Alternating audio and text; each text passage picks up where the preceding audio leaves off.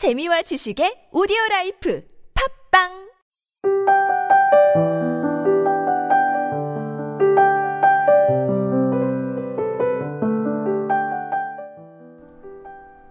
고통받는 자들에게 충고를 하려 들지 않도록 주의하자. 그들에게 멋진 설교를 하지 않도록 주의하자. 다만 애정어리고 걱정어린 몸짓으로 조용히 기도함으로써 그 고통에 함께함으로써 우리가 곁에 있다는 것을 느끼게 해주는 그런 조심성, 그런 신중함을 갖도록 하자. 자비란 그런 것이다. 그것은 인간의 경험들 중에 가장 아름답고 가장 정신을 풍요롭게 해주는 것이다. 피에르 신부의 단순한 기쁨 중에서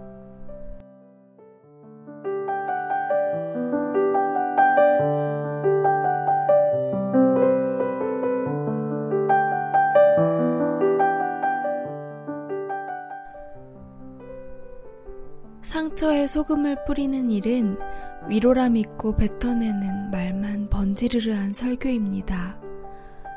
우리는 항상 무언가를 말해주지 못해 안달난 사람처럼 굴죠. 이 문제의 해결책은 이거다. 나도 그런 경험을 겪어봐서 안다. 라는 식의 설교 말이죠. 설사 같은 경험을 해봤다고 해도 당신과 나의 느낌은 많이 다를 텐데. 지난주에 작은 친구 모임이 하나 있었어요. 여느 때와 같이 차분하고 즐거운 시간을 보내던 그때 한 친구가 차분한 목소리로 몇 년 전 있었던 자신의 고통에 대해 얘기해 주었죠. 전혀 그 사실을 알지 못했던 저희는 그저 듣고 있을 수밖에 없었죠.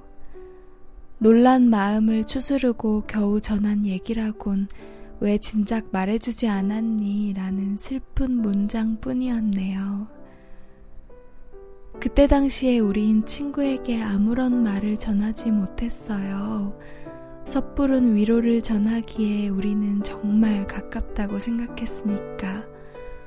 어설픈 충고를 들이밀고 뒤돌아 나갈 만한 사이는 아니니까. 오히려 더 힘들더라고요. 신기하죠? 사실 돌이켜보면 잘한 것 같아요. 친구의 덤덤함에 그저 슬퍼서 울기만 한 거. 다음날 아침 침대에 앉아 메모장에 남겨두었던 글, 방송을 통해 그 친구에게 전합니다. 친구야, 말하기 쉽지 않은 말을 한다는 건 역시 쉽지 않지. 그럼에도 내보이기 힘들었을 그 얘기를 우리에게 전해주었다는 건 감사하고 짠한 일이다. 이제 이 말을 전해들은 우리의 차례겠지? 널 배려하되 그 이야기가 만들어낸 액자 속에 널 담지 않는 것. 노력할게.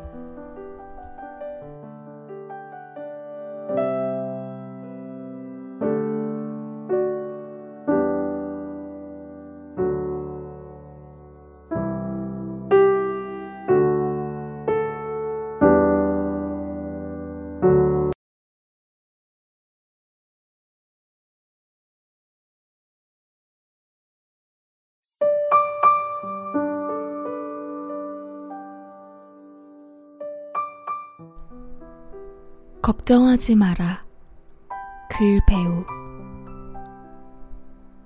공부를 많이 하면 공부가 늘고, 운동을 많이 하면 운동이 늘고, 요리를 많이 하면 요리가 느는 것처럼 무언가를 하면 할수록 늘게 된다. 그러니 걱정하지 마라.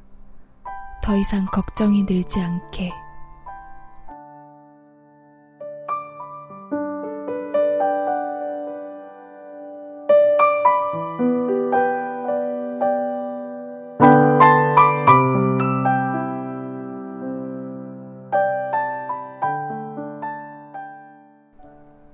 오늘은 글배우라는 필명을 쓰는 작가 김동혁 씨의 시 한 편을 들고 와봤어요.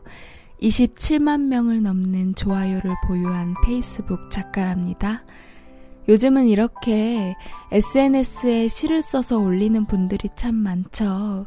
중간 딸이 없이 독자들에게 곧바로 자식 같은 글을 내어주는 기분은 어떨까요? 제가 매주 이렇게 방송을 여러분께 들려드릴 때마다 느끼는 설렘, 부담감, 고민 이런 것들과 비슷할지 궁금합니다. 전 걱정이 참 많은 사람입니다. 저 같은 분들 아마 많을 거예요. 갈 길을 미리 정해두어야 마음이 편하고 도전적인 선택과 안정적인 선택 사이에선 안정 쪽. 예상치 못한 변주는 밀어내고 싶습니다. 많이 고생스러웠죠. 사실 저보다는 주위 사람들이 더 피곤했을 거예요. 뭐라도 같이 할라치면 일일이 따지려고 드니까. 그럼에도 같이 있어주는 사람들은 얼마나 고마운가요. 그런데 걱정을 많이 하다 보니 어느 순간 지겨워지더라고요. 미래가 정해지지 않았다는 건 너무나 분명해서 바꿀 수 없습니다. 그래서 전 그냥 해보기로 했습니다.